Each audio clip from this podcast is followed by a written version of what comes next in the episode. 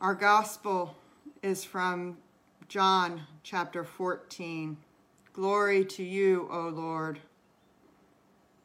Jesus said to the disciples, If you love me, you will keep my commandments, and I will ask the Father, and he will give you another advocate to be with you forever.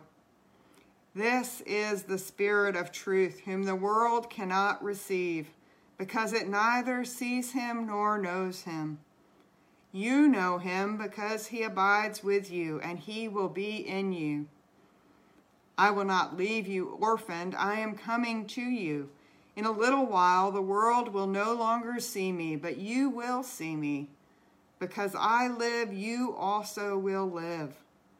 On that day, you will know that I am in my Father, and you in me, and I in you.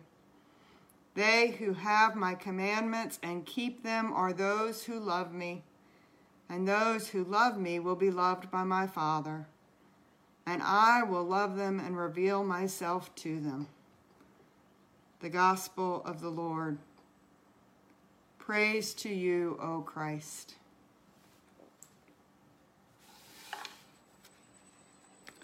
Grace and peace to you Today's gospel picks up where last week's text left off. Jesus still is speaking to the disciples in his farewell discourse. He has washed their feet. He has spoken to them about betrayal and death.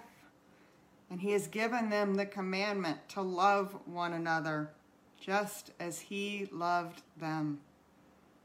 Last week, we heard him reassure the disciples that God is with them, even in the uncertainty and disruption that they are facing. Today's text begins and ends with bookends of sorts. First, Jesus says, If you love me, you will keep my commandments. And then he repeats himself, saying, They who have my commandments and keep them are those who love me. In both verses, the Greek verb for love is better translated as keep on loving Jesus.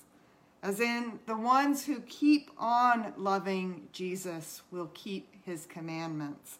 And the ones who keep his commandments are those who keep on loving Jesus some 56 years ago, a phrase came out of pop culture when American folk musician Len Chandler recorded a song, and Martin Luther King Jr. included it in one of his speeches.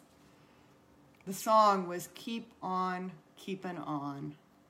Today, when you are in the midst of hard or challenging times, someone might tell you, Keep on keeping on. It's encouragement to do what you know how to do as best as you can, trusting there is hope ahead. And that's what Jesus says to his disciples in this text. Keep on loving me. You know how to do that. Love me by following my commandment to love one another. Keep on keeping on. And when life is hard, and we've talked about how being a person of faith and following Jesus doesn't mean that we never face challenges or hard times. So we know it is okay for us to admit there are times when life is hard. When life is hard, Jesus promises again that we are not left alone. Here he tells us God will give us another paraclete, an advocator, a helper, or counselor. I hadn't noticed before that the text says that God will send us another paraclete. Lutheran pastor Brian Stoffregen suggests that the helper is not so much our helper as a helper to Jesus, reminding us of all that Jesus has said to us, what the promises of God are, and awakening us to the holy in our ordinary lives.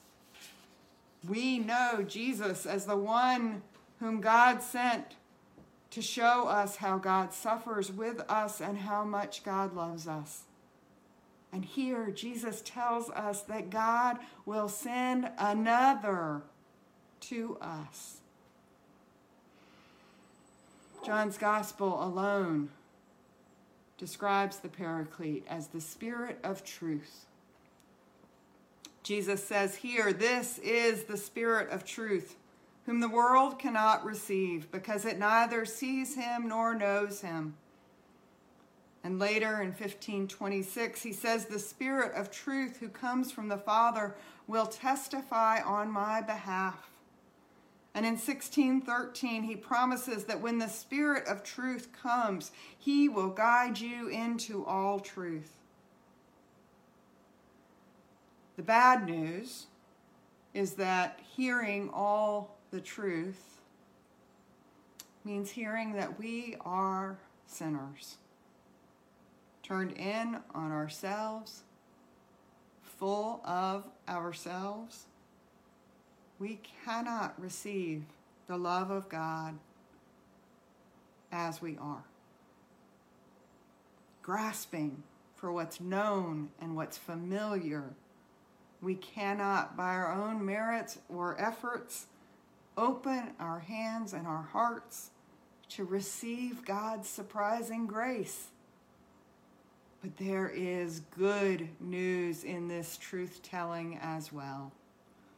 The Paraclete is the one today who shows us the extraordinary truth of God's abundant love and mercy.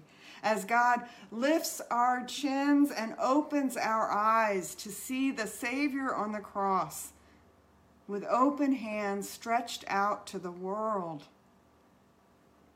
Luther wrote in his explanation of the third article of the Apostles' Creed I believe that I cannot by my own reason or strength, believe in Jesus Christ my Lord, or come to him. But the Holy Spirit has called me by the gospel, enlightened me with his gifts, sanctified and kept me in the true faith. In this Christian church, he daily and richly forgives all my sins and the sins of all believers. The Paraclete is the one who helps us hear the gospel, the good news that God loves us and does not leave us alone in our brokenness and in our sinfulness, but forgives us and gives us new life. In this same text, in the message paraphrase of the Bible, Eugene Peterson writes you're going to see me because I'm alive and you're about to come alive too. And I hear Jesus saying, Keep on keeping on. Find your life in keeping on loving me and loving others as I love you. Thanks be to God.